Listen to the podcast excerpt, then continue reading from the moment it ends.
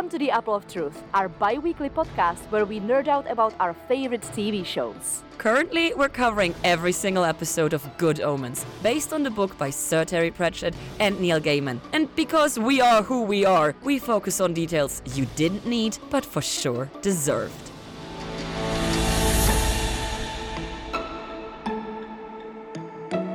I'm Vero, And I'm Lina. and today we're talking about episode 5 The Doomsday Option. Did you notice that this is our very first title drop episode name? I noticed it was dropped. I didn't realize that was the first time that we actually hear it. I don't think any other were. Not that I remember. Like, one was the um, Saturday morning fun times, which was just a reference. It was written out on the screen, Oh, I didn't see that.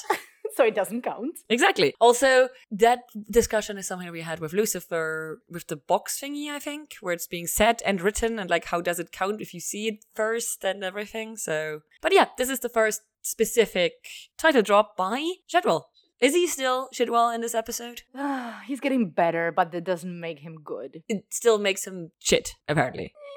No? Well, as long as you refer to him as shit. Okay, fine. I'm gonna call him Shadwell this time, whatever. Before we do anything else, it is time to summarize the episode. Time is ticking down as everything converges in Tadfield, where the Iron Bird flies no more.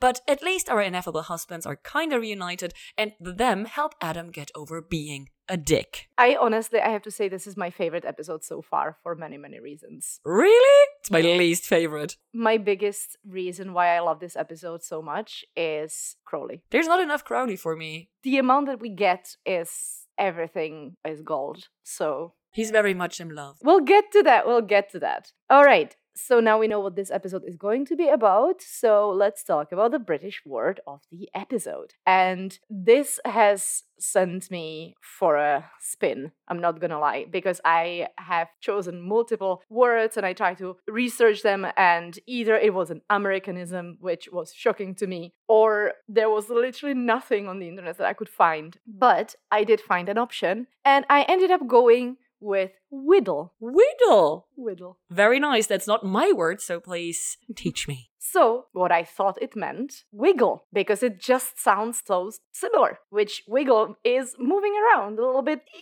I don't know how to describe it. Wiggle around. Do you know what I thought? Whittle? Because I don't remember the context. Whittle is the cutesy version to say little. Oh, yeah, that is also one of the explanations of meanings that exist. Oh! Congratulations. You speak baby talk. However, it is used in a different context in the episode. It is said by the woman in the car to the guy that is leaving the car on M25 in that scene. And whittle means urinate. Yes. With the context of the scene, it makes sense. So it is the British slang for urinate. It came originally from piddle, and that does have some sort of etymology, but it was transferred from piddle to whittle in the 1920s. Reasoning behind that, I do not know. However, piddle is much older word. It first showed up in the 1540s and it meant to spend time with unimportant matters, to work in a trifling way. A word of not sure origins apparently was quite frequent in the speech. It also could mean to pick at one's food, which this meaning was happening around 1610s. And then later on in 1796, it started to get used as a childish word to urinate. So piddle, whittle, it is still a baby talk. Yay! Also, funnily enough, 1920s is the same time my word changed meaning. Ooh, tell me more. Any guess as to what my word might be since it's changed meaning? No? My British word of the episode is pansy. Oh my god. So, what did I think it meant? I thought it meant just an effeminate man because I did not realize that it's actually a fucking flower. Oh. I did not know that a pansy is a type of violet and a very popular garden flower. Oh, now that you say that actually rings a bell, but oh god, English names of flowers. Exactly. Why would I know those? So the flower name, pansy, comes from mid 15th century from Pons, Old French, literally thought remembrance. From past particle of penser to think, from Latin pensare, to consider, and then different versions of the word to the frequentative of pendere, to hang, cause to hang, weigh, pay. So basically, the face of the flower looks like a hanging down head mm-hmm. that is remembering sad things. So it's so called because it was regarded as a symbol of thought or remembrance. The meaning effeminate homosexual man is recorded in 1929. A weak or effeminate man or boy used as a term of abuse or disparagement. A gay man used as a term of abuse or disparagement. How did a flower turn into an insult? So I found one source for this, nothing else. In the early 1900s, pansy, along with buttercup, daisy, and even horticultural lad were used as terms for a gay man or any man exhibiting characteristics the name caller considered unmanly. Pansy was the flower that would remain associated with the gay community, however, largely due to the underground drag balls that experienced a surge of popularity in LA, New York, and other major cities in the US in the 1920s to 1930s. Drag performers were actually called pansy performers because of their colorful clothing and the pansy craze of the era helped to kickstart a legacy of gay nightlife, even though the end of Prohibition led to many drag balls and performances being shut down. So, pansy stuck around because the word got used for other things as well within the culture, so pansy craze and everything, hence pansy sticking around. Today, queer activists are working to turn the derogatory meaning of pansy around. Among them is artist activist Paul Harfleet, the founder of the Pansy Project. Harfleet and his collaborators have spent years planting single pansies at the site of transphobic or homophobic abuse as a way to symbolize hope against discrimination. Harfleet said of pansies, not only does the word refer to an effeminate or gay man, the name of the flower originates from the French verb penser, to think, as the bowing head of the flower was seen to visually echo a person in deep thought, and so they used the pansy to mark places that you should remember Hmm. abuse against queer people. And I really like that. That is very nice, yeah. I mean, I don't like that we have places where we need to remember that, but it's nice that we have something to do that. Yeah, and this is very nice way of doing that through flowers. It is time for the facts and fun. Once again, I put several of those into the episode, but I kept a few of them in here. Crowley puts a Wolfgang Amadeus Mozart CD in his car's player, which starts out playing classical music and then switches over to Queen's I'm in Love with My Car, which not a song of Queen that I was actively familiar with. Like, once it starts playing, of course, you know what it is, but if you had asked me, is this a song by Queen? I would not have known. Some of the scenes of Crowley driving the flaming Bentley were made possible by the car being really on fire and David Tennant really driving it. I have not found any other information on this claim on IMDb. That means let's put it on the list of questions for either Neil or David. Or anyone, literally. Like, this is something everyone should know that was involved with this. Tell us. In heaven, when Aziraphale is getting his uniform, the world is finally rotating in the proper direction. I did not notice that, I'm not gonna lie. The police in the car say they'll wait for the boffins. According to the Merriam Webster site, British speakers also use boffin colloquially to refer to academics or intellectuals in general, often in a manner that is synonymous with nerd or egghead. So I was kind of expecting either of us to use boffin as the British word, but neither of us did. Yay. When Crowley asks the Tadfield neighbor for directions for the airfield, the narrator refers to the man as Pete Tyler. Pete Tyler is the name of the father of Rose Tyler, the companion to David Tennant's Doctor on Doctor Who. I did ah. not even catch that. I didn't catch the name. I actually was actually watching that scene was thinking to myself, "Oh, do they ever mention the name of this character because he's literally there all the time?" But I obviously know who Pete Tyler is. That was my first thought is, "Oh, Doctor Who?" Yeah, it is when what Pete Tyler actually wanted to say was la la la la la la la. Oh, okay. I completely blew past that. I completely did not realize either. Just before the four horsemen take over Tadfield Air Base, one of the Air Force men is desperately looking for a screwdriver. This may be another Doctor Who reference, in this case the sonic screwdriver. I don't know, IMDb claims so. I let it in. Feels a little far fetched if you ask me. Though, given the amount of references, also why not? I mean, yes, but also I feel like they would make it clearer. Why have him look for a screwdriver at all? I do wonder. I don't know. Yeah, good point. And lastly, crazy credits with special thanks to Google Earth under South African crew. I did not watch the credits, so I just believe IMDb. I listened to the music on the credits as I was frantically typing my final thoughts, but unfortunately I didn't read them either. So that concludes the facts and funs that I have decided to keep outside of the episode. Lovely. So it is now time for the first time in person, previously on Good Omens. The apocalypse is still happening. Adam is coming to power and becoming a dick. The ineffable husbands broke up and broke our hearts. Aziraphale ascends to heavens, and Crowley gets attacked by Hastur, but gets away. Newt and Anathema have sex because Agnes saw it, and all the predictions lead to Tadfield. Mm-hmm. Mm-hmm. Accurate. And I'm still unhappy about several things, but I mean, that's not really surprising. Speaking of being unhappy, the song that is playing while Crowley is trying to reach Aziraphale is just breaking my fucking heart. Well, first of all, I understand why it makes you unhappy, but it is indeed one of my favorite Queen songs. So oh, same, but it is indeed "You're My Best Friend" by Queen, and I actually think it's a great strong start. And we're watching Crowley. First thing he does after he gets away from Hastur is goes to try to find his best friend, his angel, his angel.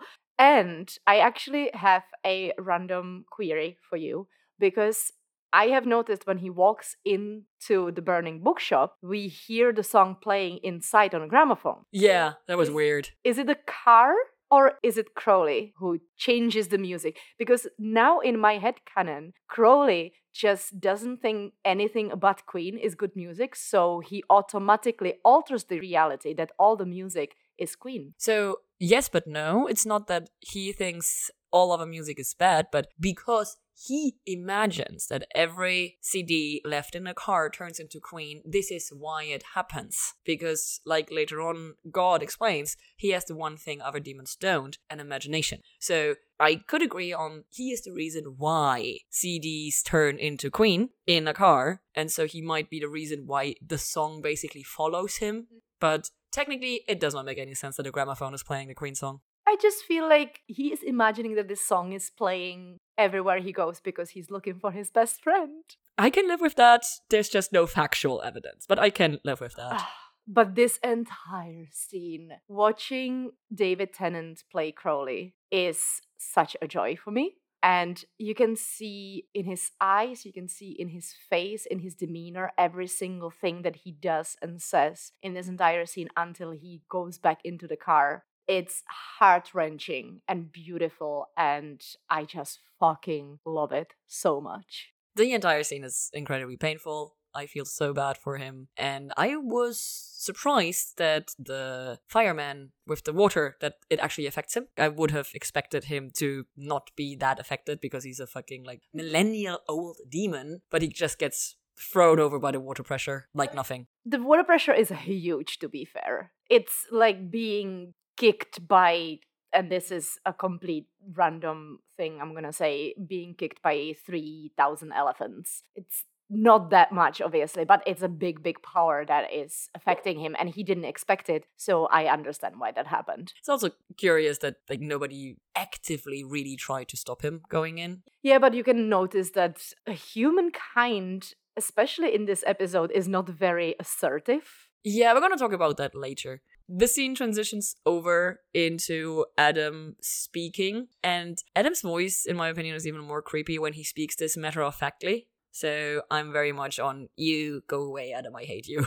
Absolutely, I'm there right with you. But then we instantly go into the intro. It's the earliest I think we have gotten into it at this point. It's not even two minutes in. Oh, ah, you and your timestamps. Yes, I have them. So after the intro, we are still in London but the Queen song has changed and it got worse because now the lyric that we hear is Find me somebody to love. And I am so, so sad. My heart was aching at this point and he's just so perfect and he's so angry at the world and everybody and then he does this whole thing where he takes off the sunglasses that are broken from the fire and he goes I shouldn't litter, but nobody is keeping score anymore anyway.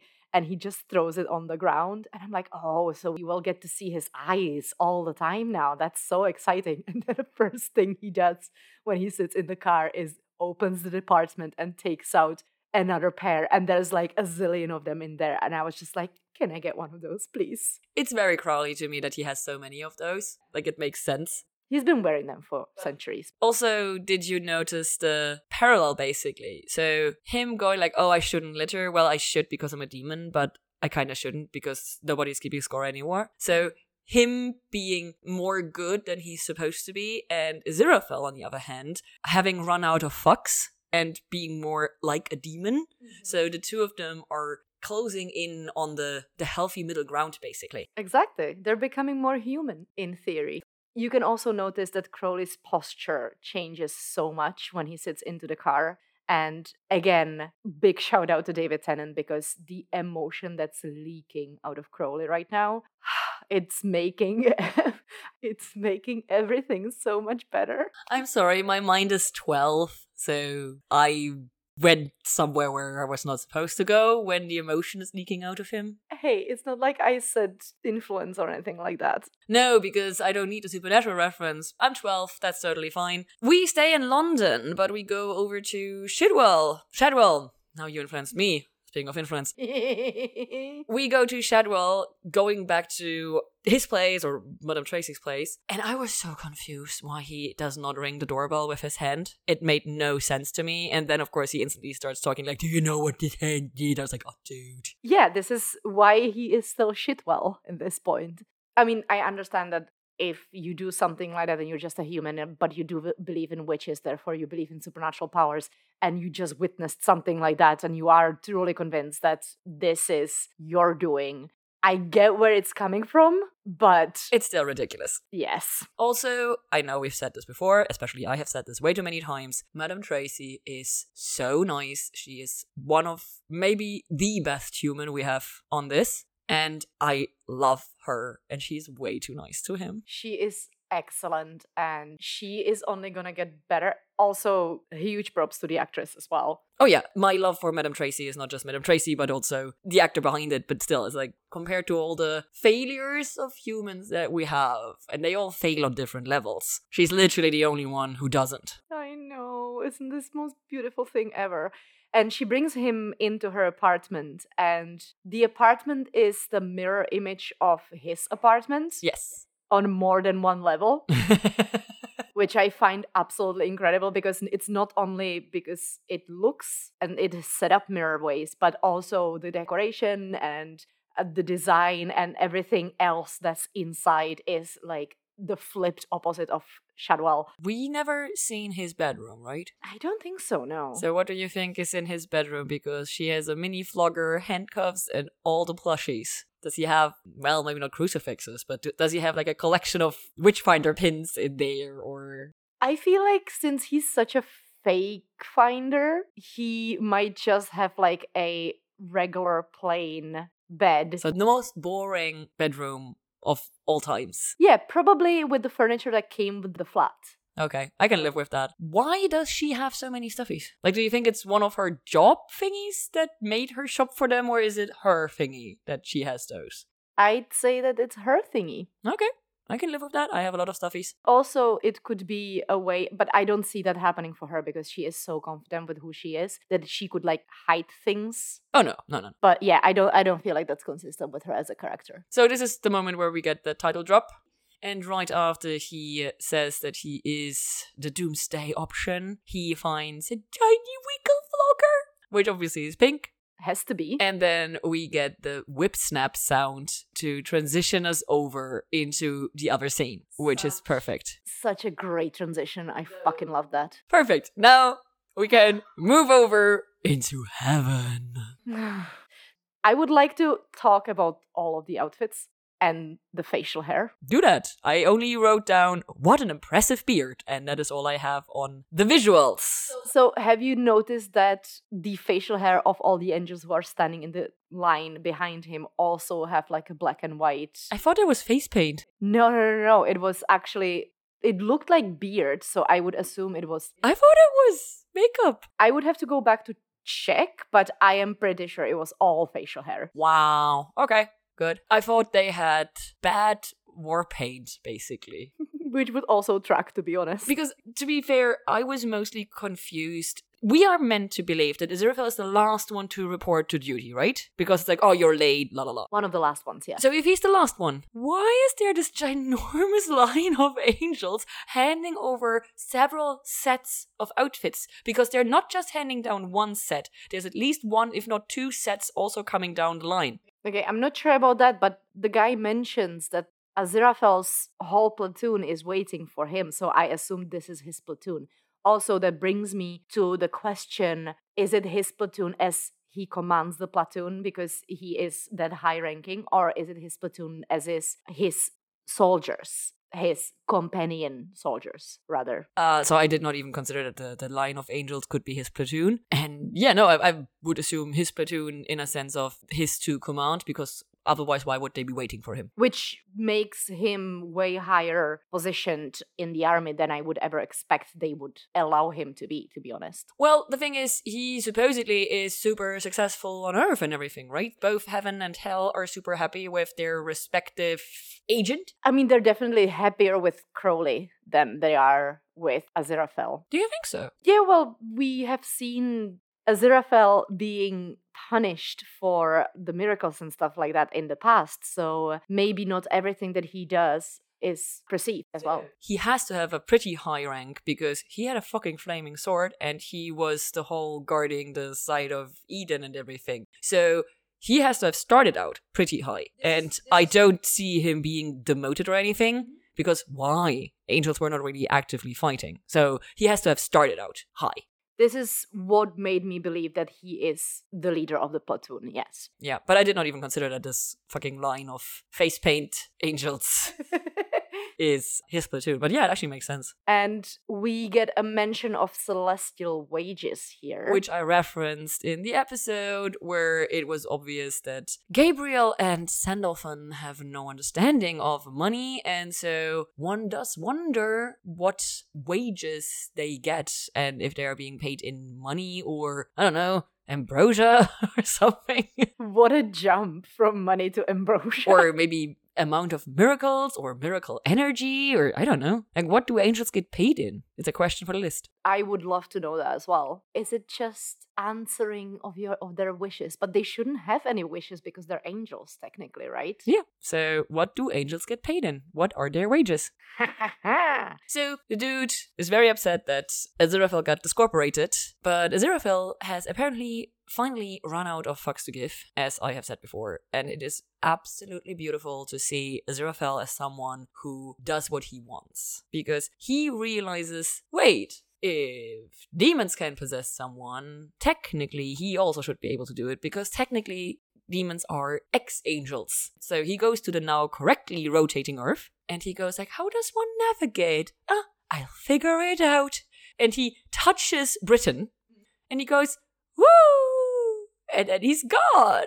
The whoosh fucking sent me. It's so funny. It's very, very adorable, and I am here for taking charge, Dad Aziraphale energy. So we pop over to Adam for a second, and he is still in a frenzy. He still has his red eyes. No, he doesn't. Not in the beginning of the scene. They turn red shortly after, but in the first few seconds, because I took note of this, he has normal eyes. I'm pretty sure it was a mistake because his voice is the same as it was before and the same as it is afterwards when he has both times the red eyes. But right in the beginning, for a few seconds, he has normal eyes. And I think they just missed the CGI. Wow, fixing the problems and everything. Ah, pointing out things that nobody cares about. That is kinda our thing, you know? Like this this is what we're here for. True. That's why our podcast exists in the first place. And why people love us. sure they do. At least some people, right? Please tell us. We need love and reassurance. And validation. Yeah, because we're sure as fuck not validating each other. Who needs that? So Adam has gotten into such a frenzy that he demands answers, but his friends don't have mouths. And then he gives them back their mouths so they can smile creepily. that was so fucked up. Terrifying. So bad. It's just this whole scene is ugh. The way they smile remembered me of actually an Angel episode, like from Buffy and Angel, because there's an episode called Smile Time where kids get afflicted by evil things and then they have the permanent smile in their face while they are basically in a coma or something look just like that. Terrifying! It's that, or it obviously is giving off Joker vibes quite intensely for me. Specific Jokers. Like the Mark Hamill Joker, a little bit. I'm trying to think, was there ever a Doctor Who episode with creepy smiles? Oh, yes. It's David Tennant on a horse on a spaceship with Johan from Friends. So probably that is the association we are supposed to have in our brains. I only just thought about wait, there's so many Doctor Who references. There has to be a Doctor Who episode with the smiling. So we leave the creepily smiling thems and we go over to Nude and Anathema who have finished, hopefully both, really, really hope Anathema did get to finish. And they're dressing, or rather, Anathema is dressing, and Newt is still going, Wow, I've never, like, yeah, dude, we know. And so she hands him a card. We cannot tell the number of the prophecy. And the prophecy says, of course, You go, boy, may fortune be with you. Anathema, my descendant, I trust he will be fine of feature and mighty of. We don't get to hear that part. But we can pretty easily imagine what word could have been used. Well, do you think it's size or endurance? I mean, since we're very close to the end of the world, I think that Agnes would refer to size rather than endurance because they don't have that much time. Yeah, but if he does not know what he's doing, size might not be a plus. Let's just say it says of a mighty oak. oh my god. Reference to wood. Yeah, yeah, I got that. Thank you. You're welcome. I'm gonna go with final feature and mighty of performance or something because that would just be everything. yeah. Also, when you started talking about this, I thought that you said nude instead of nude. so anathema and nude. a newt newt. Nude, nude. Newt newt like penguin? Nude, nude. Pingu, not penguin. But speaking of Newt, this is the first moment where I start liking him because not because he's precious or anything, but because he finally says something that I think someone else should have told Anathema ages ago. She should really kind of do her own things and not just leave all the big decisions up to Agnes. And I get that in this universe and everything, Agnes' predictions are all accurate and yada yada yada. But Anathema should still be her own person. And I feel like Newt is the first and only person to have ever told her that. And so, first brownie point in my book for the boy Newt. the boy nude. The nude boy? When this scene started, I actually got really upset. And I didn't remember this scene. And I realized that the reason I don't really remember this scene is because I hate it so much. because I just despise the fact that the only reason Anathema sleeps with Newt is because it's in a prophecy. And she basically tells him that. And it's just so just said. And I hate that. I hate it for him. I hate it for her. And I was getting very internally upset when she started talking like that. And then, thank fuck, Newt says the thing that I was thinking and what you now said. Why can't she ever just do things for herself and see how they turn out? and it gets worse later on when she says that Agnes has never failed me, sometimes I fail her. And I'm like, no, girl, definitely not. You literally cannot fail her. And I was upset about this the last episode already. So I'm happy that you are now upset with me. Yeah, I feel like in the last episode it wasn't as grating, it wasn't as in your face. You were busy last episode to defend your boy Newt because I was very mean to him and about him. And this time you don't need to defend him because he already has taken one step, Towards your heart. well, out of the gutter. And so now you can spend your energy on actively agreeing with me that this is bad and creepy and unhealthy. Yay! We're in agreement. It's been a while. But it's not Newt's fault. No, no, no, no. I don't blame Newt for any of this actually, because not only does not really know what's going on, pretty sure he also has a concussion. So I really don't blame him. He is thrown into a situation he knows nothing about, and I stick with it. I say that he is the only one immune, basically, to the protection thingy of Adam, but that does not mean that he's immune to having a fucking concussion. Or to have a crush on this gorgeous fucking woman. Well, I don't think he has a crush on her yet because that is a bit fast. We're not in Singles Inferno here where you have nine days to fall in love or. I mean, you can have a crush on somebody that you just meet. She is very impressive and very beautiful. I'm gonna believe you on that. I wouldn't know. And she was interested in him in a way that no woman before was ever interested in him. At least that's what we gathered as an information. So I understand that he is kind of fallen for her a little bit. I'm not saying he's fell for her yet, but he is definitely falling for her. But yeah, let's just get back to London so we can talk about how again heartbreaking and sad and beautiful performance and oh, just this scene in the pub in London with baby, poor baby Crowley. So, in the beginning, I thought that he was getting his second bottle. It's actually his third bottle, as we see later in the wider shot.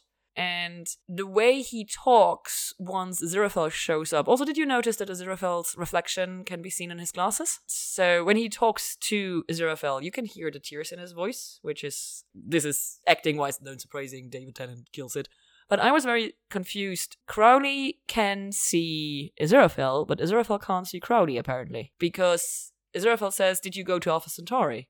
And I kind of would assume that there's no English pubs on Alpha Centauri. I mean, he could have asked to see if he went and then came back, even though it doesn't really make sense. He also doesn't look at him, he looks around. So I am pretty sure that for some reason, Crowley can see him, but he can't see Crowley. Interesting. I didn't think of that. Put it on the list. Put it on the list. Yeah. We leave the pub because Aziraphale has to leave the pub and Crowley needs to get to Tadfield, basically. Wait, also, there's this whole thing. Oh, you have to wiggle on. Oh, right. That's where your word comes from. No, no, no, that's not where my word. No, yours was whittle, not wiggle. Wiggle on was definitely one of my options, but there's even less on wiggle than there is on whittle. because there's less wiggle room. Oh, she thinks she's funny. I'm sorry. It took me an hour to get awake again, so deal with it. No. Wiggle, wiggle. But now we go over to Madame Tracy's and she has a seance. And I need to do a very short caps realization moment. The actress playing the person with the green hat who insists speaking to Ron, that is the same person that plays Madame Thénardier in the 25th anniversary of Le Mis, and she is, in my opinion, one of the best Madame Thénardiers that you have ever seen on stage. Aw. Because I was like, where the fuck do I know her from? Where the fuck do I know her from? Holy fucking shit. She does it together with Matt Lucas. The two of them are the pairing for the 25th anniversary. Nice. So that is a character that I remember from the book. And it is a personification that did not fail. It is exactly as obnoxious and annoying as it is in the book. Uh-huh. Maybe even worse. I have not reread the book further than we have watched, so I'm not this far along. And I don't remember anything of Madame Tracy and the scene in the book. Nothing. I remember this scene exists, and I remember being very confused that we haven't seen it yet because it is quite late in the book and it is quite late in the show as well. And it just feels like there's so much that still needs to happen to get to the end of the story after this whole Aziraphale showing up at Madame Tracy's seance situation that I always think every single time I either read it or watch it that I always think that this scene is going to be earlier than it actually is. Well, but it can only happen after Aziraphale loses his body. Yes, it makes sense that it's this late, but also in my brain, it always is earlier than that because otherwise, how are you going to fit all the events that are going to happen afterwards into such a small amount of time? I don't have anything else really for this part. Oh, my only note for this is mm, receptive body hum. It's all happening. I mean, given her other career, it makes sense that she's like she's the perfect combination. I can't believe you went there. I mean, come on, she is the perfect combination because she's both a receptive body and a receptive vessel. And she is also perfect within the story because she's friends with Shitwell, who is The Witchfinder. And also, she's the best person, so it makes sense that the angel would get the best as human. Yep. Perfect. We go into the scene with the horseman, and very obviously, War drives a red motorbike. Later on, we see it's a Ducati. Sadly, I could not make out the model, but it's a Ducati, so at least there's something. When we are in the cafe, I went for a freeze frame. You did catch that the screen on the machine has T. Pratchett on spot one with 9,999,999 points. I did not catch that. And place second to 10 is all by D. Dot F, like death. Oh. So Terry Pratchett beat death by one point because second place is 9,999,998. Terry Pratchett beat death. Yep, so that was very, very nicely done. I did not mean to hurt you. Also, I don't know why, but I remembered this image that I had in my head from reading the book. And I thought that they would be getting together in like a more traditional English pub rather than a this kind of a setting. I don't know why. I think they had to update several things. This feels more modern. Have you have you seen Hot Fuzz? Yes, of course. So I imagine the pub from Hot Fuzz. I get you. And lastly, I am not quite sure why the game over screen pops up on the left machine instead of the machine he was playing at. I assume it's because Death is like blocking the right screen, so you can't see that screen. Where all the high score is being shown, that is where the game over pops up. So technically, it can be game over for Death because he's dead. It says game over when he stops playing, so take that as thou wilt. Have you actually noticed who voices Death? No. Brian Cox. I looked it up today because I was like, hmm, it sounds familiar. I just couldn't place it for the life of me. So I actually looked it up and it is Brian Cox. So, regarding death. so, obviously, they're, the three of them are sitting there having a conversation. Then they start realizing the beep, beep, beep sound of the video game. And then they turn over. He has game over. He turns around and they start talking to him. They are very referring to him, like, oh Lord, and everything. Do they speak to him with reference because he is what follows? Because all three of them are the first step and he is the last step, basically. War and then death, famine and then death, pollution and then death. So he's like, he's the ultimate. He's the final destination for everybody, including them, I would assume. So he is one step above the three of them. So basically, they, the three of them, are the them, and death is Adam. yes. Good. Then I'm right in my assumptions. I'm good with that. I also love how they uh, kind of hone it in by the end of the episode that it's them. Really well written. Now, Brian Cox brings us in uh, to uh, the last hundred miles ride, and we go back to Madame Tracy's apartment for the real seance. Holy fucking shit. The way they create this whole effect of her starting picking up different noises and stuff, it feels like she's like this weird spiritual radio that Aziraphale is trying to tune. But in the beginning, it's very obviously all bullshit. Yes, at the beginning it's all bullshit. And then the elephant screams. Yeah, but before that, Oh. she is really bad at what she's doing. Of course. Do you know someone who's called John and James, Steve? This is just them putting on pedestal how the fake seances work. But then the elephant sound comes. And that's when it, the real thing starts. going through the radio stations until we get Aziraphale, and it is absolutely incredible because he goes to get Ron, and that's when the shit really goes wild. Well, he doesn't really go to get him. Ron is apparently already waiting there. So if Madame Tracy was better at her job, she actually might have been able to channel Ron for reals. Or, idea, maybe she knew. Maybe she knew, and she just wasn't willing to because she knew what was gonna happen because she knows this woman. And she also didn't want to pass on the rudeness. she needs her to come back. She needs her money. Yeah. So we're gonna not judge her ability because maybe she knew and maybe she made a deliberate choice Well, she needs to be a true medium in order for Aziraphale. to be able to enter.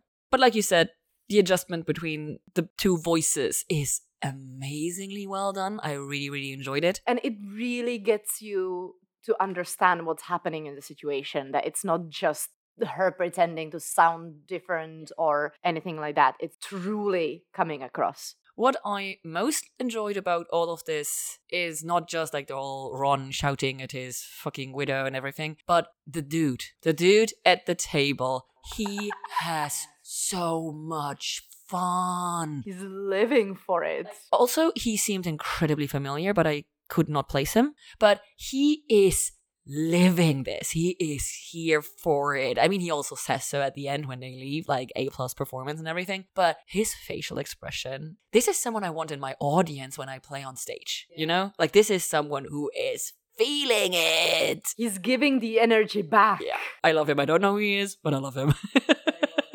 We also at one point get a little cut to Shadwell in the bedroom, and we can notice that the uh, weather in the bedroom is very different to what it is in the actual living room. I did not catch that. It's just very short pop over there, and you can see the sunshine behind the window, and it's relatively quiet, and it goes back Oh, wow. to Ron yelling at his late wife, and the entire room is shaking and everything. I only saw the pink leather cuffs that are lying right next to her shoulder. So I was distracted. Did you catch them? No. and this is why we do this podcast together. the special things that speak of our character. That show really who we are. Mm-hmm. Mm-hmm. mm-hmm. So, end of the seance. Aziraphale slash Madame Tracy is throwing out everyone. Happy Dude is super happy, complimenting her, them, whatever. And then what I did not understand is why are they taking time to make tea? And then I realized, ah, Aziraphale is not in charge yet. Because he needs her consent to be in charge. Probably, and also he was only talking. He was only doing like spiritual stuff, but he did not command her body in that sense. So, next step, of course, him waving from the mirror and Tracy realizing, ah, There is somebody inside me, which still there. she normally would notice, probably. Which also leads me to believe that this is not the first spiritual possession that has happened to her, because she seems very surprised to me that he is still there, but not as shaken by the fact that he was there at all. She seems very willing to accept things as they come. Oh, yeah, she's very fly by the seats of my pants. And now. And now, boom, boom, boom. Another one bites the dust. Dim, dim, dim. Another one bites the dust. And And another another one one goes. Another one. Yeah, no. another one. Oh, hey, this was great. Okay, so we go to Crowley, and we now hear about why the M25 is a stroke of genius. So we actually have a flashback. I know we have a flashback, and Crowley has a new hairstyle and a fucking mustache. I was about to say, I don't care about the hair, but that mustache, that mustache, I don't even know how to fucking Mustache. pronounce this because there are no words for the worm on his upper lip. It is horrifying. It is distracting. It is, It's bigger than Magnum PI. it's just bad. It's certainly a choice. Yeah, it's basically its own creature. Question. So while Crowley does the whole explanation as to why the street, blah, blah, blah, blah, blah, and everything, and so we also get our exposition, I get that. But what I did not get is supposedly Hell is super impressed by everything that Crowley has done and is doing and is achieving on Earth. Why is the entire crowd, and not just Hastur, so incredibly bored and actually booing at Crowley? Because they don't understand what he is actually doing. Like, how is he doing that? But if he is the poster boy for hell and his results speak for himself, shouldn't they just in general be like, yay, whatever you're doing is great? Or is it a hell and demon thing that even if they are, yay, you're doing great, they could never tell him that because they're demons and demons don't praise each other? I feel like they're just not the yay, you rock crowd. So, no, we will rock you. they will not rock you. Good, good. They will stone you. Sorry. Yes. Oh my god, that was actually a good one. So we get the explanation of what M25 is. And I feel like this is one of the few projects which Crowley is actually enthusiastic about because, first of all, we now know he has amazing imagination. And second of all, this is probably one of the few projects that he actually did hands on. And what a hands on. Like, he actively moved around a few markers. He literally got his hands dirty. And got really excited about it as well because you can see, like, look at me, look at me, this is so cool. He's proud of himself. Yeah, and so he should be. It's great. We go back to London first, and then Tadfield, and then back to London. I just kept it all together, basically. And actually, this is where we see the pink wrist cuffs properly, because this is where I wrote them down. And Shadwell wakes up, is awake, realizes that Madame Tracy has a visitor apparently who is planning naughty things with her. And so he comes to her defense or something, like at least in his mind. Yes, because he's shit well. So he turns the corner, he sees her sitting in front of the mirror, and we see Aziraphale, and it's like, that pansy! It's it's the southern pansy, it's the southern pansy. So that is very, very sweet. Now, we get to see the consequences of Crowley's genius decision 30 40 years ago or whatever. Depends what what year are we in actually? Mm, did we state it? i don't really think that we we established a year but yeah uh, crowley made a decision a very creative decision in the 80s or 70s and now london is inside of a ring of fire literal ring of fire And we also see the effect that Adam's awakening has on the world because this is the scene where the dude gets out of the car to whittle, which is to pee on the street basically. Through a urinate And the moment basically he leaves his car and opens the door and thus apparently breaches the protection or whatever, he starts praising the great beast, and so does his wife who's still in the car. To me, this means free will is now officially out of the window. Poor humans. Poor humans. So the entire M25 starts chanting and then it bursts in flames. And they all die. There's so many casualties, actually. And it's burns, burns, burns. The ring of fire. The ring of fire. And now you can't tell me that you can't sing. You're such a great singer. I'm really not. Mm, the raised eyebrow does not convince me, Lina. It goes higher and higher and higher. Ring of Fire. and uh, speaking of casualties, the next scene we get a telemarketer. Wait, wait, wait, wait, wait. How dare, Vero? How dare? So, A, it made no sense to me that Crowley knows it's on fire because we don't see him being able to see the ring of fire. Yet we see that later on. So I was like, how does he know? But also, how dare you skip over the news announcer lady that says, and to quote, it's on fire or something. Yeah, that's pretty great. Whatever does that mean? I don't know. What does it mean? It it- seriously, it fucking killed me with the it's on fire or something. to quote. It was perfect, seriously. Yeah, the delivery of, her, of hers was incredible as well. And now, please do take us into the call center. And before you get us there, I looked up the actress for the call center lady because she seemed so incredibly familiar. I don't know her. She, I don't know if she reminds me of someone or something, but Probably because I didn't tag her as somebody familiar. So she clearly hates her job because wouldn't you hate being hanged up on constantly and just being perky on the phone all the time? I just, I hate these kinds of jobs in general. I mean, she is being paid to call people for a fraud, basically. Like, she calls everyone about a car accident that they have been in and their due compensation. Like, it's obviously a fraud to me. Yes, it's a scam. So obviously people hang up on her because that's just what you do.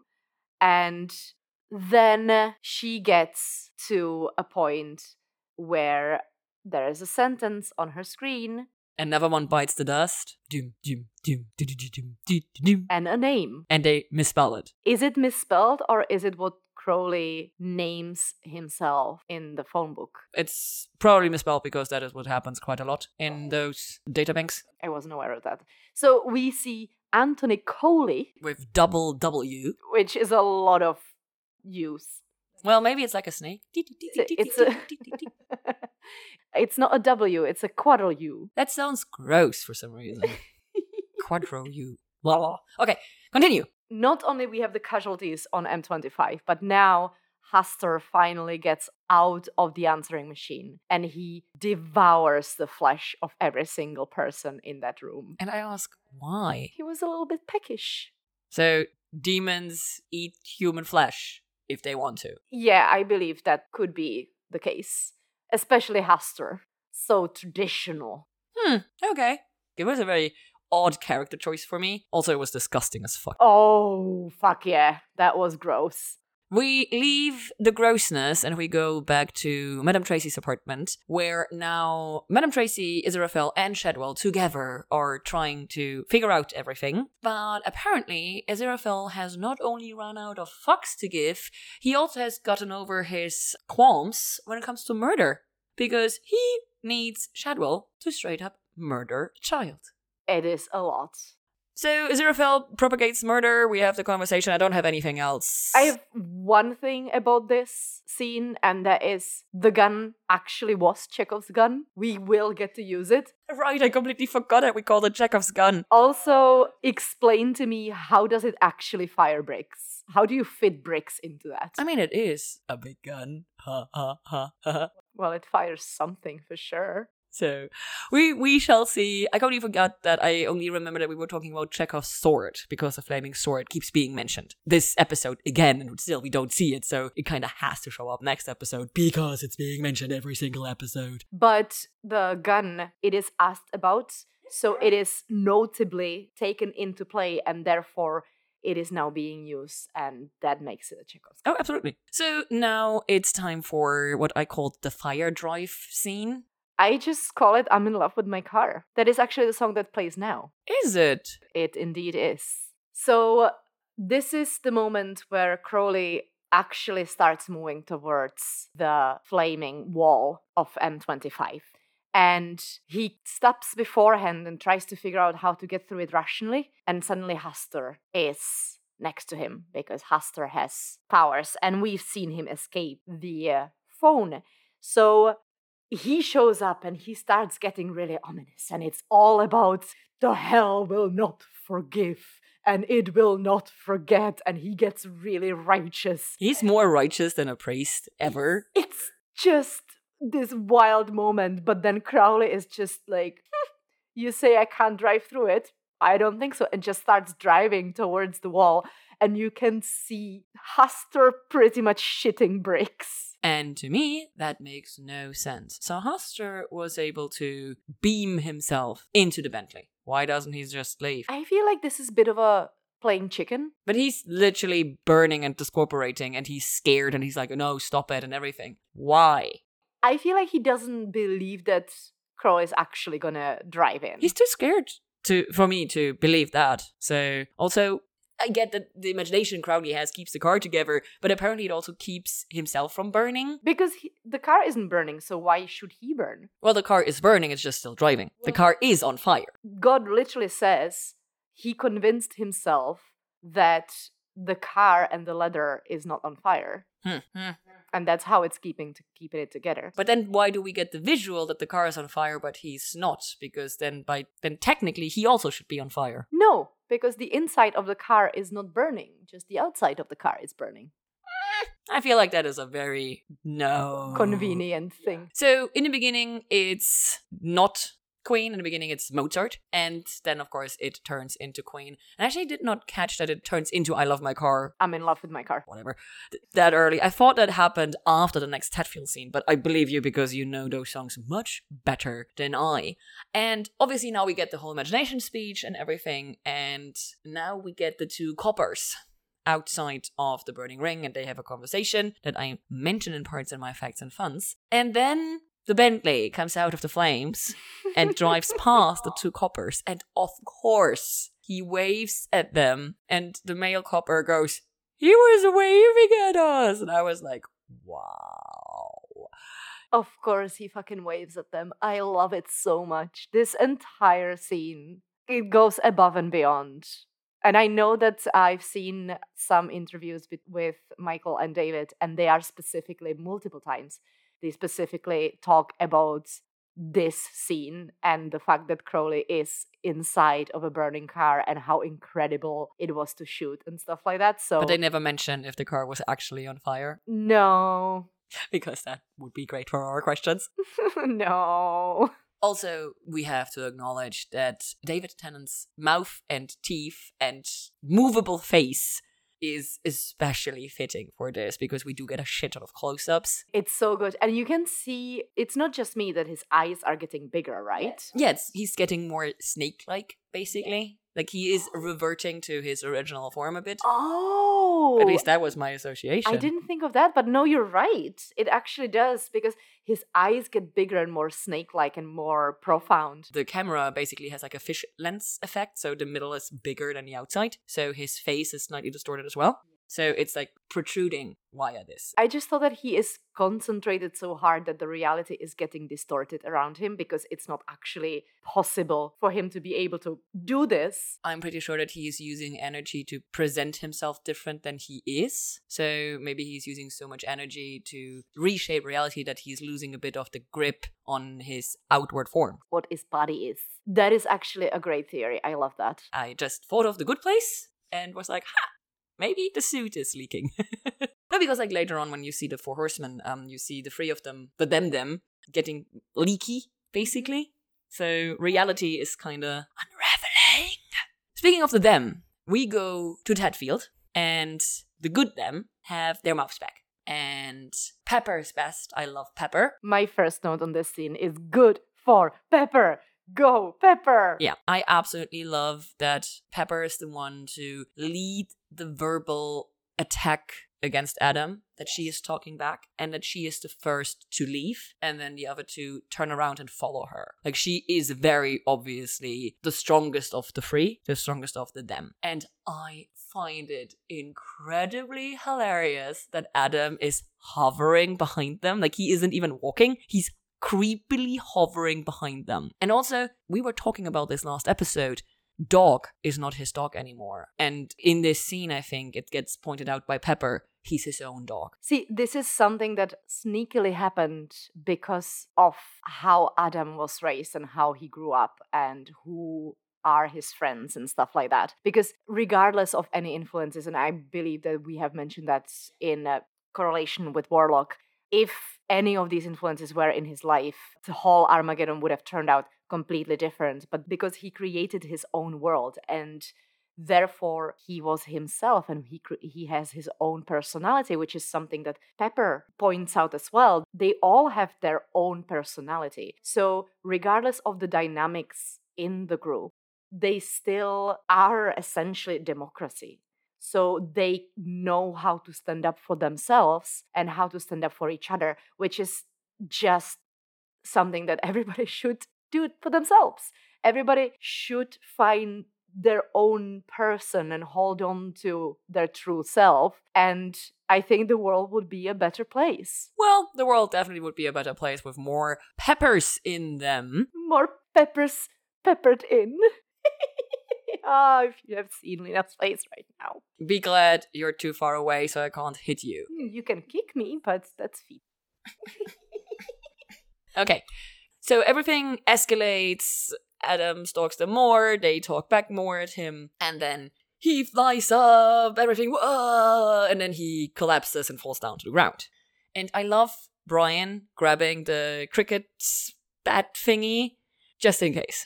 I just love the implications of this scene because it means that regardless of the voices that Adam keeps hearing and that are telling him to let them go and be for himself and take over the world and everything, he doesn't want to do it by himself. He wants to be with his friends, he wants to be with his dog. And now that all of them are leaving him behind because he's allowing them to, he's giving them the option to choose he flies over them and then he does all the yelling and they start asking the right questions like how is it good to wipe out the world if somebody fucks up. Why not just fix it? Also they make a very clear distinction between adults and children. In my opinion that's also important with the them parallel with the horsemen because they do ask if they're grown-ups and adam says yes. So this is very much a why punish the truly innocent for things that others have done? Wipe out everyone when not everyone fucked up because people would be affected that are not at fault, you need to fix it instead of restarting. Exactly, because otherwise we will make the same mistakes. We will still make the same mistakes because we are humans, but you don't make it any better by restarting things. And we know from the flashbacks that God tried that before and it failed. Well, he only did it to one part because he wasn't angry at Asia. Sorry, I had to point that out. The point still stands, though. I do think, though, that if Dog had not abandoned Adam, he would not have let go of the obsession that he was in. That is the straw that breaks the camel's back in Adam's case. So, like, this is a very clear trigger. Dog is also rejecting him because if your goodest boy is not on your side, you can't be good. Period. And the true power of friendship. The true power of friendship, because now they're just friends again. He apologizes. I don't know what I was doing. Now I know. I'm sorry. And now all is good. Very kids like conversation. They seem to have a better grasp of what is happening, even though they don't know what's happening, because it seems very clear to me that it is clear to them that this was not Adam Adam. So they don't blame him for things that were out of his control, which I really appreciate. They're good boys and girls and kids. Why would I even say that? You. I was wondering where is that going. They're good tiny humans. We stay in Tadfield, but we pop over to Anathema and Newt. Newt, Newt. Sorry, that's Newt Newt.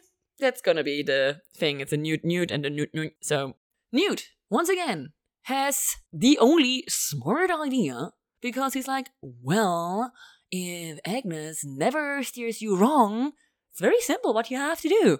Pick any of the prophecies, and that's gonna be the right one. Pick a card, any card, which I think is great because this is right after we got the compilation of different slides when Adam was yelling and we saw God mixing the cards. And now Newt comes to Anathema and says, just pick a card, any card. The thing is, Newt is not camp, everything is predestined, but if everything is predestined and Agnes is the one steering everything, then she will know what card you will be picking, and then the right information is going to be on that card. It makes complete sense. So even if you don't believe in predestination, if it actually exists, then ABC must be correct. And so this is what he says, and this is what she does. And so obviously, the prophecy reads When the skies are crimson seen, then you both must stand between the world of life and the world of war, where the iron birds lands no more. Sadly, once again, we do not have a number. So for a while now, we did not get proper numbers for the prophecies. We don't need numbers.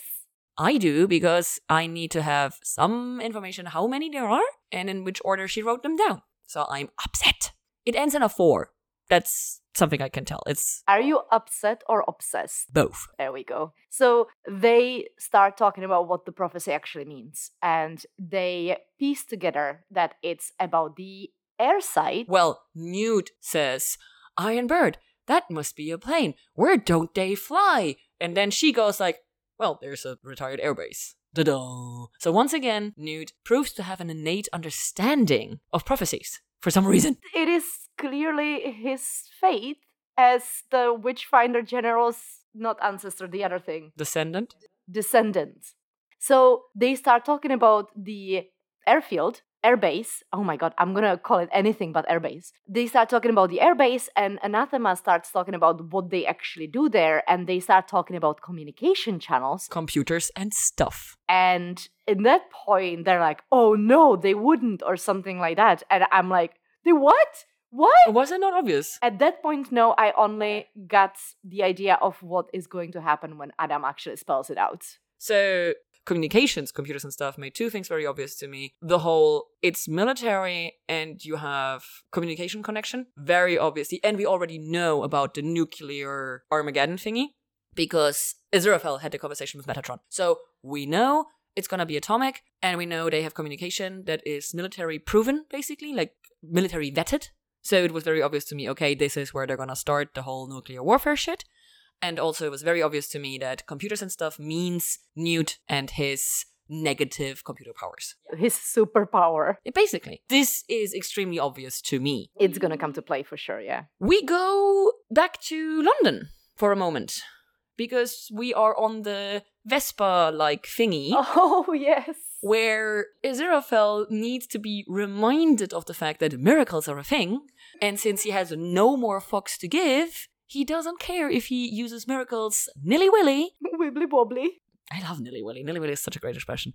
So he miracles them into a flying Vespa that is much faster, but still uses a turn signal at a T section. Did you catch that? Yes. It's so Aziraphale. He has decided to properly rebel and everything, but he's still gonna have a turn signal. I mean, we can't go completely wild, can we now? I love it. So, right after that, we go back to Tadfield. And this is the point when we really start jumping from one place to another. But all trains lead to Tadfield, all All roads. roads and all journeys are going to end up there at the airbase specifically. I thought you were doing a reference to Rome because all roads lead to Rome. also, that all roads uh, do lead to Tadfield and the airbase. However, some of them not so directly because the four horsemen of the apocalypse got lost. Which is perfect. It's incredible. And the fact that they have to ask for direction, the dude with the dog, which is a character that's coming back. We've seen him before. Which supposedly is called Pete Tyler. yeah. And did you notice that he gives them different directions than he did give to Crowley later? I don't think he gave them different. He gave them the same direction, but in a way more complicated, roundabout way. It's still the same direction, but much longer and confusingly told as one would expect from someone living in like a backwater place that does not like tourists. Like, I'm gonna answer your question, but I'm gonna answer it in a way that's not gonna help you. Luckily for the horsemen, Death is good with that. So they're just so, so wacky, the directions though. We go back to Newt and Anathema for a moment, and here we have another card, again with no number, very salty. And this one says, Behind the eagle's nest, a great ash hath fallen. And here we have some handwritten annotations that I actually could read this time. One is 1970, surely, question mark. One is Eagle's Nest, question mark, the Russian Empire, question mark. And one is the quotation, Great Ash would be the revolution of 1905. And so, of course, everything that Anathema says in this very short scene with like my family thought related to Russia, blah, blah, blah, makes sense with the annotations on that card. So we go to the airbase. And first of all, I know that you definitely noticed this, but it is a little tiny little detail that the soldier is reading a book. Oh, Have you noticed which book it is? yeah, eh, of course. I kept all the Air Force Base facts in one thing together. So you're absolutely right. This is where it actually should be brought. I put it too far down my notes, which is what I was like, what? okay, so yes, he reads a book. So I'm just gonna add all the Air Force Base facts here. He reads a book, and it's American Gods, which obviously is a book by Neil Gaiman. Does he read American Gods because he's American? No, he reads the book because it's a Neil Gaiman book. So I have more Air Force information that is taken straight from IMDb because I know nothing about American military. One is the guard at the gate who is reading a book. He wears chevrons on his sleeve, indicating that he is an enlisted non-commissioned officer. He also displays a gold bar on his collar, which is called a butter bar, indicating that he's a commissioned officer. You can be either non-commissioned or commissioned. You cannot be both at the same time. Also, rank insignia is no longer worn on the collar in any case. So either he's very bad at dressing himself or they did not do their research because no Americans were involved in the making of this scene. They probably just don't care about military as much as the Americans care about military. I assume like if they had a proper Morrigan cliche wise on set, he might have been like, hey guys. But probably all the Brits, so nobody knew, nobody cared. Then, when the four horsemen ride up to the US base on their motorcycles, it is incorrectly labeled as US Air Force in one word. Air Force has to be two words. And apparently, the Union flag at the US Air Force is upside down. Don't ask me, I did not even catch that. I'm sorry, Union flag. Not Union Jack, Union flag. What is a Union flag? Don't ask me. I didn't see the flag. I noticed a flag, but that looked like a Union Jack. I didn't notice it. I just wrote down the IMDb Air Force Base facts. Okay.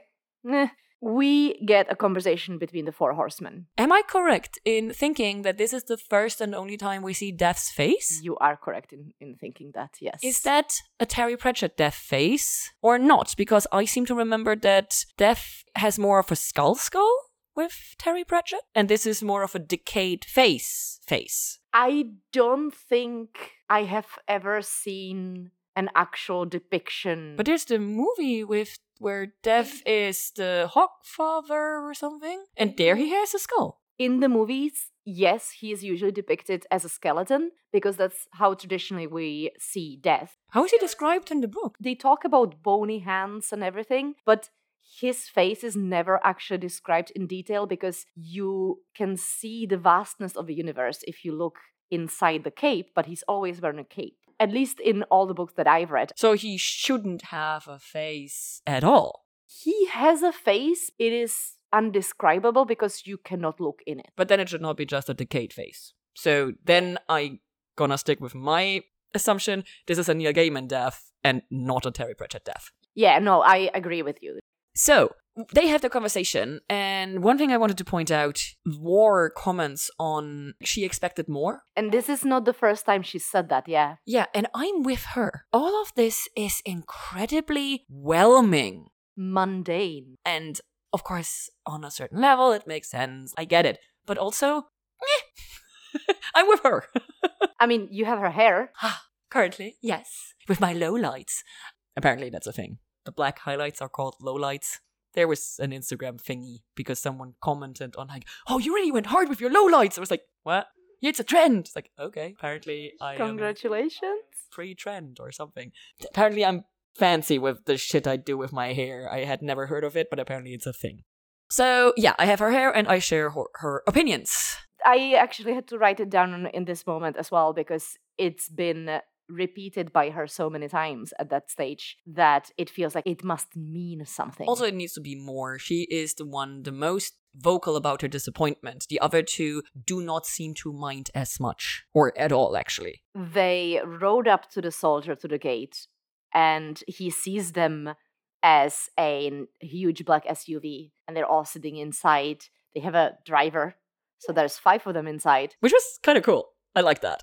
I love that. Also, you don't really see them move, they just are in different positions. So it's incredibly suggesting. This is what they are projecting. Exactly. It really gives you a very intense feeling of something is really weird with this situation and you can't put your finger on it why. But also, it fits really well with the general, like, military cliche that you would expect, like the rigidness and everything. So they frame it as a surprise inspection. The dude goes, I was not informed. And they go, like, well, it's a surprise, which is like, yay, awesome, thank you. And they're being let in. So in we go. We cut over to Newt and Anathema in the car. And did you notice that Newt's car is in perfect condition? Despite having crashed last episode? I completely forgot about that. Oh my god. It's ridiculous. Is the car undamageable and that's why it's called Dick Turpin or whatever? I don't know, but I want to ask Newt why he's called his car Dick Turpin. I am not anathema. I'm not a terrible human being who is really rude to my precious, precious baby. I love that she's like, you're waiting for someone to ask. Maybe? And she doesn't and just keeps walking. I absolutely love it. He gets so excited because she insinuates. Yeah. Also, I noticed that she has like the box with the cards under her arm, which in retrospect, of course, because they need the cards to continue to pick the right prophecy. But in the moment, I was like, why? Sometimes I'm not as smart as I think to, as I like to think. We go to the them. and I actually call this scene the them. And then I continued, Go Adam. Wow, I didn't expect myself to ever write that. The thing is, to me, it made no sense that Adam knew this and that Adam phrased it like this. This was a very grown up sentence coming out of a child's mouth, delivered in a way that made it extremely clear that no child ever would say this. And I watched a Lost in Adaptation video where one of my favorite YouTubers compared the adaptation to the books, and he is a ginormous Pratchett fan. Oh, it's your man that you sent me before, right? I'm pretty sure I saw this one as well. But he says one thing because in general he does not like child actors, but also he says that Terry Pratchett's writing for children does not translate well to the spoken word, and I feel like this is the first instance where it's true for me because this is nothing a child would ever say in this way. It is not, but you have to realize that Adam is not just a regular child. he is the Antichrist and he hears voices and he has power that nobody can ever imagine. So that means that he probably has knowledge of things. Yes, but I feel like after he dropped down and became friends with his friends again, he should be more childlike than he was before. So this kind of was a disconnect to me. I'm not gonna keep harping on this, but just like this was the first time I actually realized, like, huh, it's actually a point. Maybe sometimes Pratchett does not do the kid's voice because I never had any issue with any of the kids' dialogue before. So this was the only instance where I was like, ah, now I get what he was saying. It is interesting, and I think that might be connected to the fact that Terry was never a actual child like anybody else himself because he is he was such a smart individual and he was so uh, advanced for his age as well. And we've learned over the time that he was very, very young when he left school and started working as an adult and earning money as an adult. So it might be because he didn't truly fully experience the childhood these characters have. So it might be the disconnect that he has there. Maybe. I have not read enough from him to say if that is a thing in his books or not. Anyway, Adam describes the situation and what is about to happen. And one of the kids says, but that would be quite difficult to achieve. And Adam goes, Not really, not if you're them. And this is the moment where everybody starts using them very profoundly, included God. And they use them to describe the horsemen, which, of course, in the connotation with our the them. And the first episode icons and everything, like it makes sense it's just showing parallels that are going to be important seemingly also it is one of many parallels that are getting more and more clear. Like Crowley and Aziraphale are becoming more paralleled. The them and the them are getting more paralleled. The demons and the angels are getting more and more similar. Like everything is not only physically getting closer together, but also metaphysically, basically. So it all makes sense.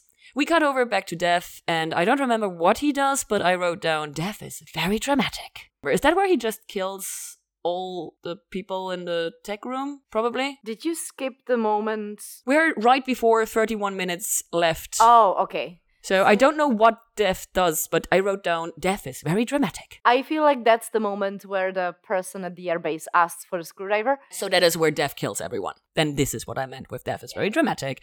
Everyone just drops dead. They're drop dead. Dead. Period. we get the signpost popping up that says 31 minutes until the end of the world. So we have 31 minutes left, and this is getting slightly chaotic now because we are jumping from a group of characters to different groups of characters. So, excuse us if we skipping through things and returning to them later, but the dog walker is now verbally abusing the them on their bikes and asking them why are they out and they mouthing off back well, they're not really moving off. I feel like they're surprisingly civil with him because this is obviously not the first time he's harassing them. So I appreciate their restraint. Oh no, I absolutely agree with everything they're saying. However, I feel like they are not polite to him at all. Not that they should be. They are surprisingly polite, given that this is probably a normal occurrence and he is an incredibly dick to them. And then we get a loads of exposition from the horsemen. So they enter the airbase and they enter the control room and they tell us what they're about to do. So, more details on the plan that has been uh, introduced by Adam and nudged towards by Anathema and Newt. So, what basically is the explanation that they are controlling the electricity and somehow that enables them to do their thing. So war arms the warheads, pollution does something else, and famine doesn't really do much, but damn, all three of them look fucked. Oh yeah. They are leaking, literally leaking from eyes and ears, and famine's teeth have changed. And it's just, it's very fucked up. It's very fucked up. And as God says, they or them are in control. And now we get to see the North Dakota. We get to see the submarine called Firebird in North Atlantic. And just as a little side note on the current political and war climate in the world. uh, The fact that the first country is Ukraine. That the Russian soldier asks, Who are we at war with? What you think, Ukraine? Given where we're at now, creepy. Things a little different. Also, not if you paid attention to Russia in the last 20 years or something. I mean, if you ever paid attention to Russia. This is now where we cut over to the Bentley that is driving into Tadfield. The Bentley is still burning, and now we have the communication between Crowley in a burning Bentley and the dog walker, aka Pete Tyler, and where we have the whole gods giving us the like surrounding information about sometimes it's very hard to say things, and the dog walker actually saying what he has to say and saying what he wants to say in a very random cut together scene that I found very confusing but also very entertaining. It is essentially the same principle that we've gotten with the sisters back in episode one about the babies and the winks. Oh yeah, with the yeah, with the winking. Uh, we also get We Will Rock You as a song coming on with the Bentley because there always has to be a song when a Bentley is driving around. Also, we're running through quite a lot of Queen songs in this episode. This is the third or fourth or fifth song or something. And we have the visual of the burning car. It's just so strong to me. I will never be able to get rid of that. But to shorten this, basically, he gives him super simple instructions. Crowley drives off, and he sends him off with a, "Did you notice the like weird weather we're having?" And Crowley goes like, "No, I can't really say I have." And only when Crowley drives off, he manages to get out. It's because your car is on fire. Now we have 17 minutes left till the end of the world. And I was a bit surprised that Aziraphale did not miracle them in high speed to the very door. Like they are slow driving the last few meters. Is it to avoid detection, which I don't really think, or did he run out of miracle juice, or like, I think it's entirely possible that he ran out of miracle juice because it would take a lot of juice to get them out of London over the burning wall. However, they must have flown over the burning M25. probably?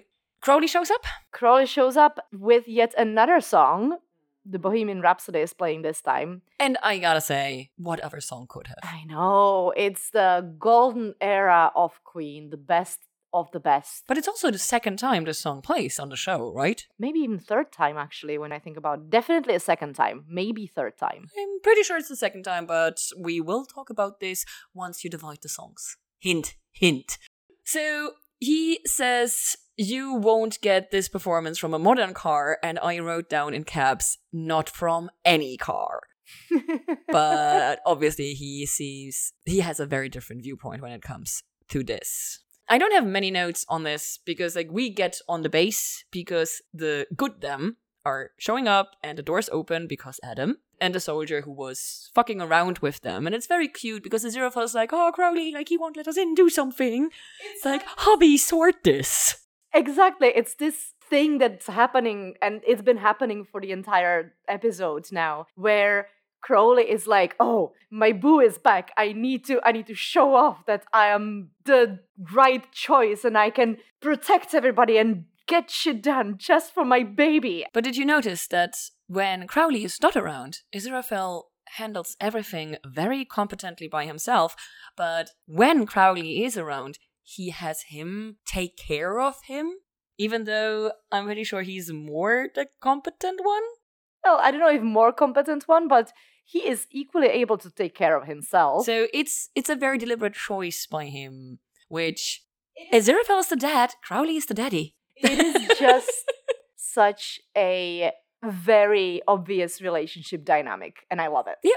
But Daddy Crowley does not have to do anything because Adam and the them show up. We get on the base, and a group of soldiers shows up and goes like, "Oh, you should be here, your kids. Like, oh, no, no, no, you're trespassing." And before we end this episode with Adam sending them to sleep, Pollution, I believe, is the one who says, All the chickens are coming home to roost. Not pollution. I think it's pollution, which went perfectly with my note that I've made just before this was said.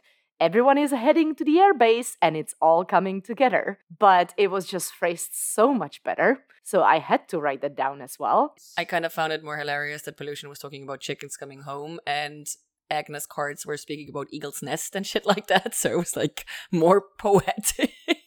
It's very bird like. yeah, but it's like the chickens coming home, but chickens are not like cliche wise very smart creatures, but eagles are very smart. So I like that, like the good side. I mean, pollution technically isn't on anybody's side. Pollution is on the side of yay Armageddon. So I'm gonna say bad side, just like the angels and the demons. The only people on the good side are now Adam and the them, Anathema Newt, and Crowley and Aziraphale with uh, Shadwell and Madame Tracy. So everyone else is on the bad side.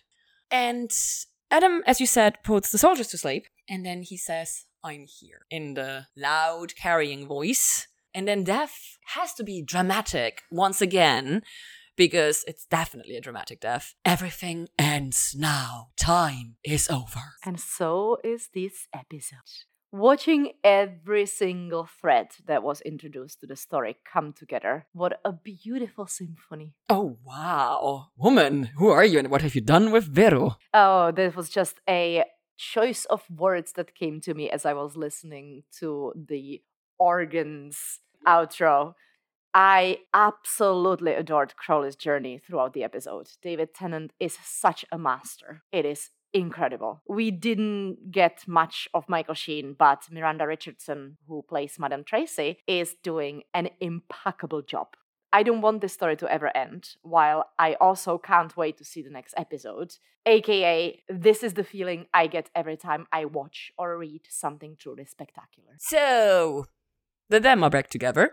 The ineffable husbands are kinda back together. And basically, every single character we have ever met is getting together at the airbase. While I am still opposed to the whole predestined pairing of Newt and Anathema, I am warming up to Newt. And even Shadwell is starting to grow on me. You know, like mold, but hey, you take what you get.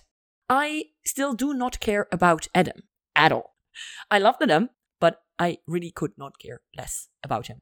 And I kind of wonder if it's deliberate or if I am totally alone in not caring about Adam. I mean, I'm not there with you. So you you do care about Adam. I enjoy him as a character. He's not my favorite by any means, but do you care about his feelings, his thoughts, what is going to happen to him? Like I care more that Pepper gets a happy ending than about Adam. I mean, yes. I care more about Shadwell getting a happy ending than Adam. I don't really care about happy ending per se, but for me, I just am very indifferent about him. I don't really. And that, that's what I mean. I don't care. I could not care less about him. Yes, he's there. Yes, he's an integral part of the story. He's relevant, blah, blah, blah, blah, blah. I could not care less about Adam. And I don't know if it's because of the actor, if it's because of the character. I don't remember if I cared nothing in the book about Adam. So I'm very curious about this. So I would be very interested if other people share this feeling with me. I fucking love, on the other hand, that Aziraphale is finally active. It took him long enough, but as I said before, he seems to have run out of fucks to give. And as we have stated before and stated in this episode, the love Crowley has for his angel is beautiful and breaking my heart in all the best and worst ways. So I absolutely love that. One more episode to go for the end of the world. And with this, we say thank you for listening. If you want to follow us on social media, you can find us as the Apple of Truth on Twitter and Instagram. We will keep you updated if and when Twitter crashes and burns. You can also send us your comments and complaints to goodomens at taot-podcast.com. If you want to get that sweet, sweet extra content, early episode release, and more, like six seasons of another show more, head to patreon.com slash TAOT podcast. And if you like what you hear, please do write us a positive iTunes review. They help a ridiculous amount. And don't forget to pester all your friends about us. Thank you. Bye. Bye.